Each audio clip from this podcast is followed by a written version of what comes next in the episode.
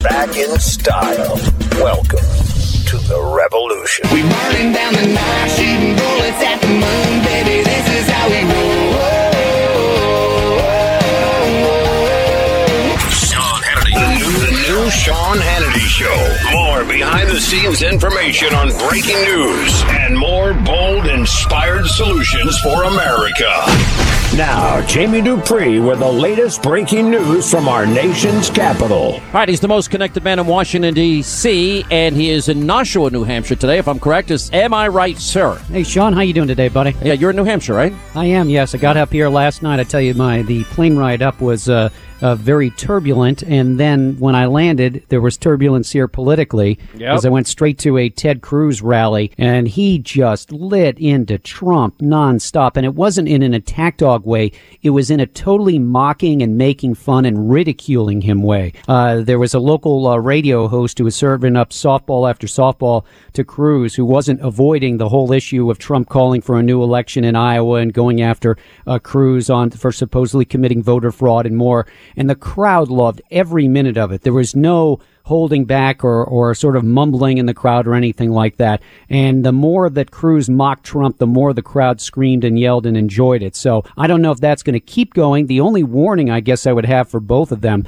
is if they keep it up and sort of dominate things through the next four or five days, there could be one of those things where the voters say, you know what, I'm tired of that. I'm looking for somebody else. Um, I went over to see Rubio this morning in Plymouth, New Hampshire, and I didn't get that same gut sense that Rubio is moving here. I think he is moving, but I don't think he's got as much momentum right now as he did at the end in Iowa.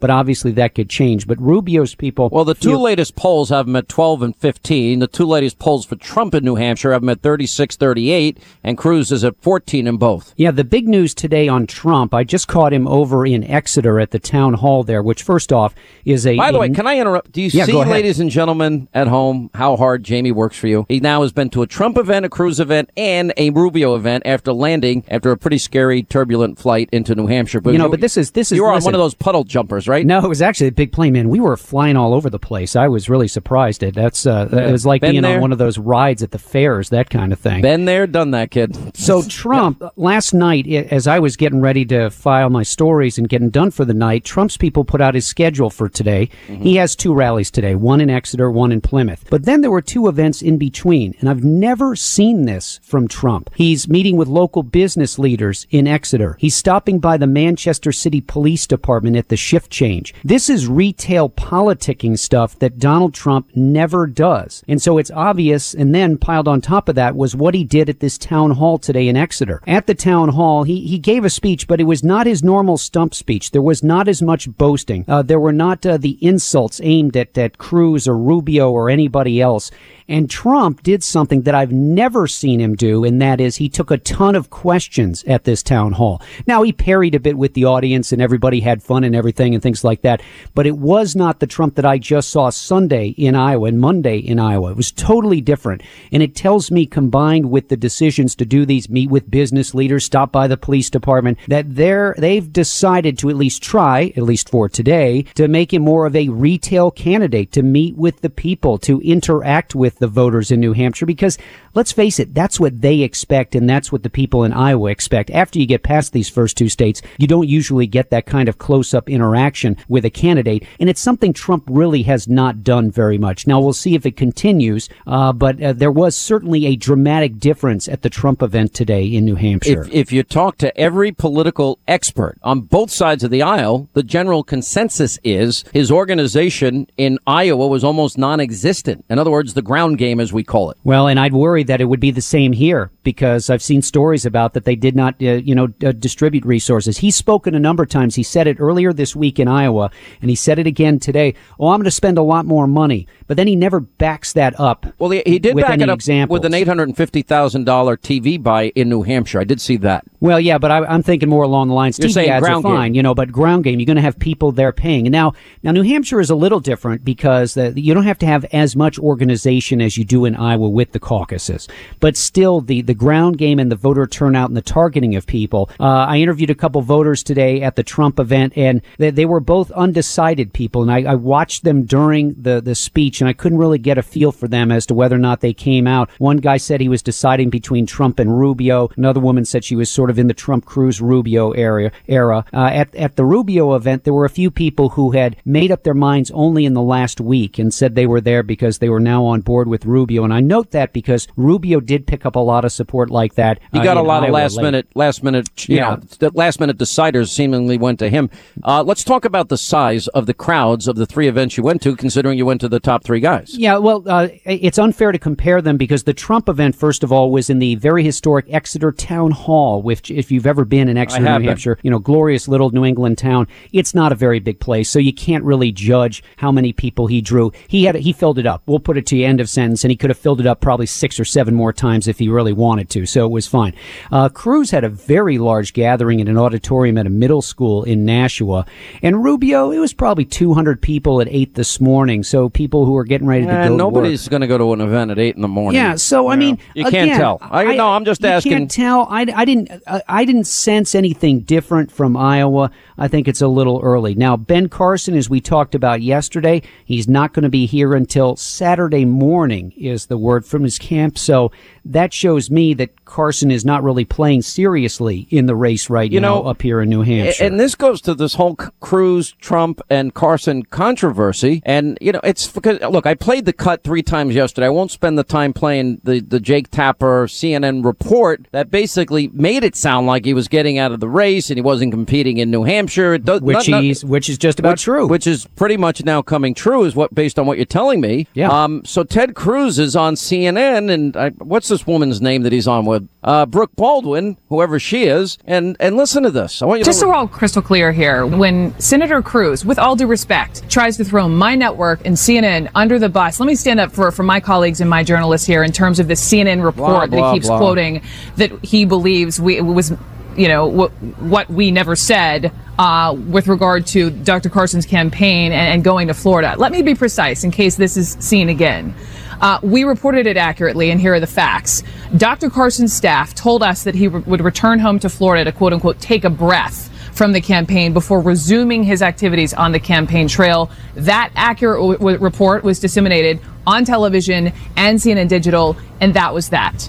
That was that. Forgive me, but I'm going to call out BS if I hear BS, and that Well, was I can BS. tell you- the, the, the, the Carson, the, the, the- just stirring it up with Dr. Carson. It's just not accurate, and I just needed to go on the record saying that. All right, let's go on the record, Jamie, and you tell me if, if what she said is accurate because this is how they reported it. Let's play the yeah, report. that's how Dana. Rep- I talked to Dana Bash today. I saw her at the Trump event, and uh, and she was saying that she felt like she was being uh, unfairly criticized because if you listen to her with Jake Tapper, she is talking about. And once we found out Monday night that that Carson was going home, I mean, they put out a statement. His And all- own but, people but put in out a fairness to the. Cruz campaign, and I'm not taking sides in this, but they they did go and actually distribute the actual report. In other words, it's not that now if some people on the ground interpreted that and told people that Carson was getting out, that's false. And and Ted said, "No, we didn't send that out." If some people interpreted it, I'm sorry for what they did on their own, but that was not a campaign Hey, decision. listen, let's get down to basics. This Doesn't is, matter. thi- It's- this is you not even close to being the illegitimate child flyers on the windshields or anything like that. By the way, you keep going back to that. It sounds like you're waiting for that story to break because this it's year. true. It is Let true. me tell you, the Cruz people, I do think about them, uh, and this is not meant as criticism. I, I think that they are some, uh, that they like playing hardball and they enjoy it. And you know, this Well, you is don't n- think Donald Trump plays hardball? Come on. Um,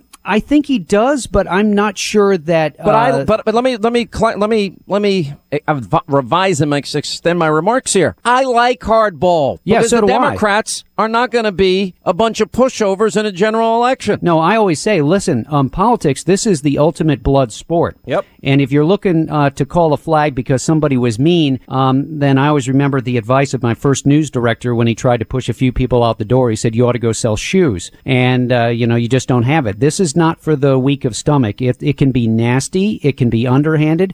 Uh, but Lee Atwater, I think, would be smiling if he uh, if he heard know- uh, you know, what Ted Cruz was doing. Lee Atwater did have a late in life conversion and apologized uh, for some of the things he did. And I'm like, Lee, you do not need to apologize to get to heaven because I So don't now- think he did anything wrong. now we've had we've got all that here, and at the same time, obviously tonight we've got this debate uh, uh, amid, uh, I would say, uh, just just like sort of the Cruz Trump thing, a a, t- a rising tide of bitterness between Hillary Clinton and, and Bernie Sanders Oh God, and it's their getting teams. brutal. Yeah. yeah, it really is. And uh, you know, this debate tonight, hastily thrown together on MSNBC, I don't know that it's going to change the trajectory of the race or anything like that. But you do have to sort of sit back and think. Eh, Put on your strategy hat for a second and, and think. If you're Hillary Clinton and you're going to lose here big, do you spend every day here until Tuesday? That's what they're doing right now.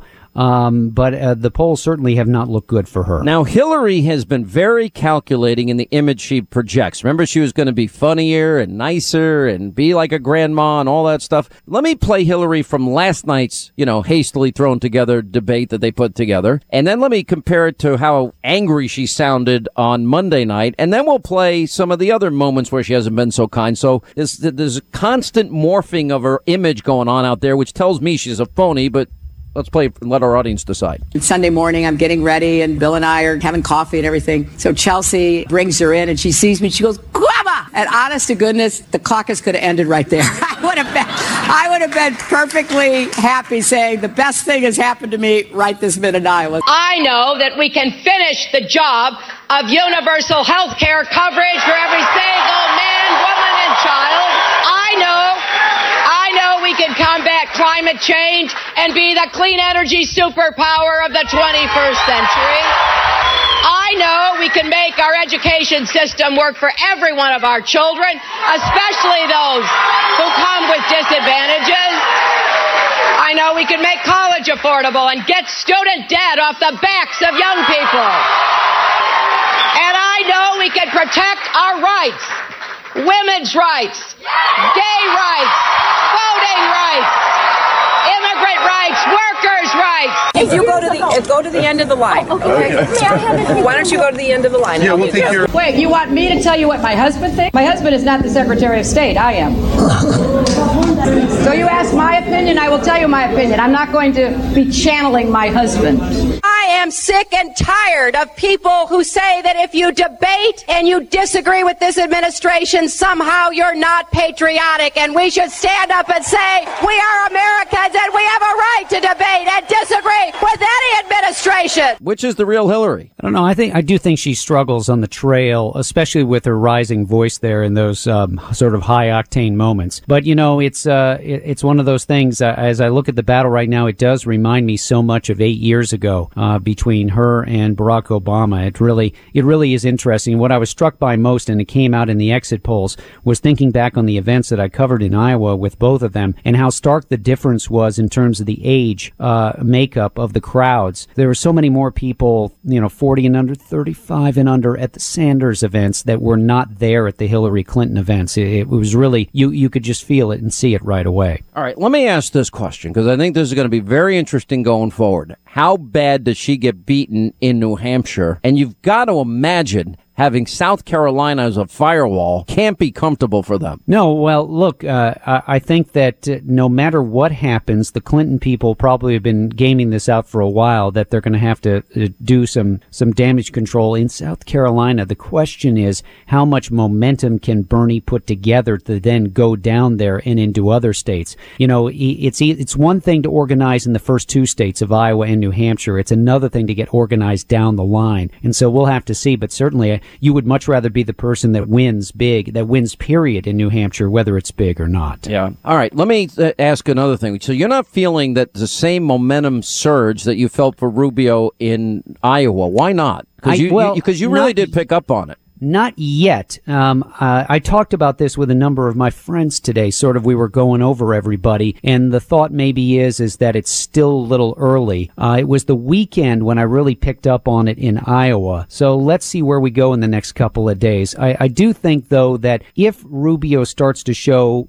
some momentum in the polls and an uptick there, that could sort of snowball. But right now, I the, one thing I will say is I do detect an openness to him in voters uh, at different different events, whether it was the Cruz event, the Trump event, or the Rubio event, who weren't looking at him before, but now have an open mind to him. So I think his strong third place in Iowa simply helped him in that sense by getting people to say, huh, maybe I should think about voting for him. Now we got to send Jamie. He's been traveling a lot and working really hard. Sounds like you need some Pine Brothers. You got a bit of a scratchy throat. Hillary definitely needs them. Uh, just tell Linda what your home address is, and we'll we'll mail some out to you. Okay. Sounds good, buddy. We'll see you. All right. Feel better.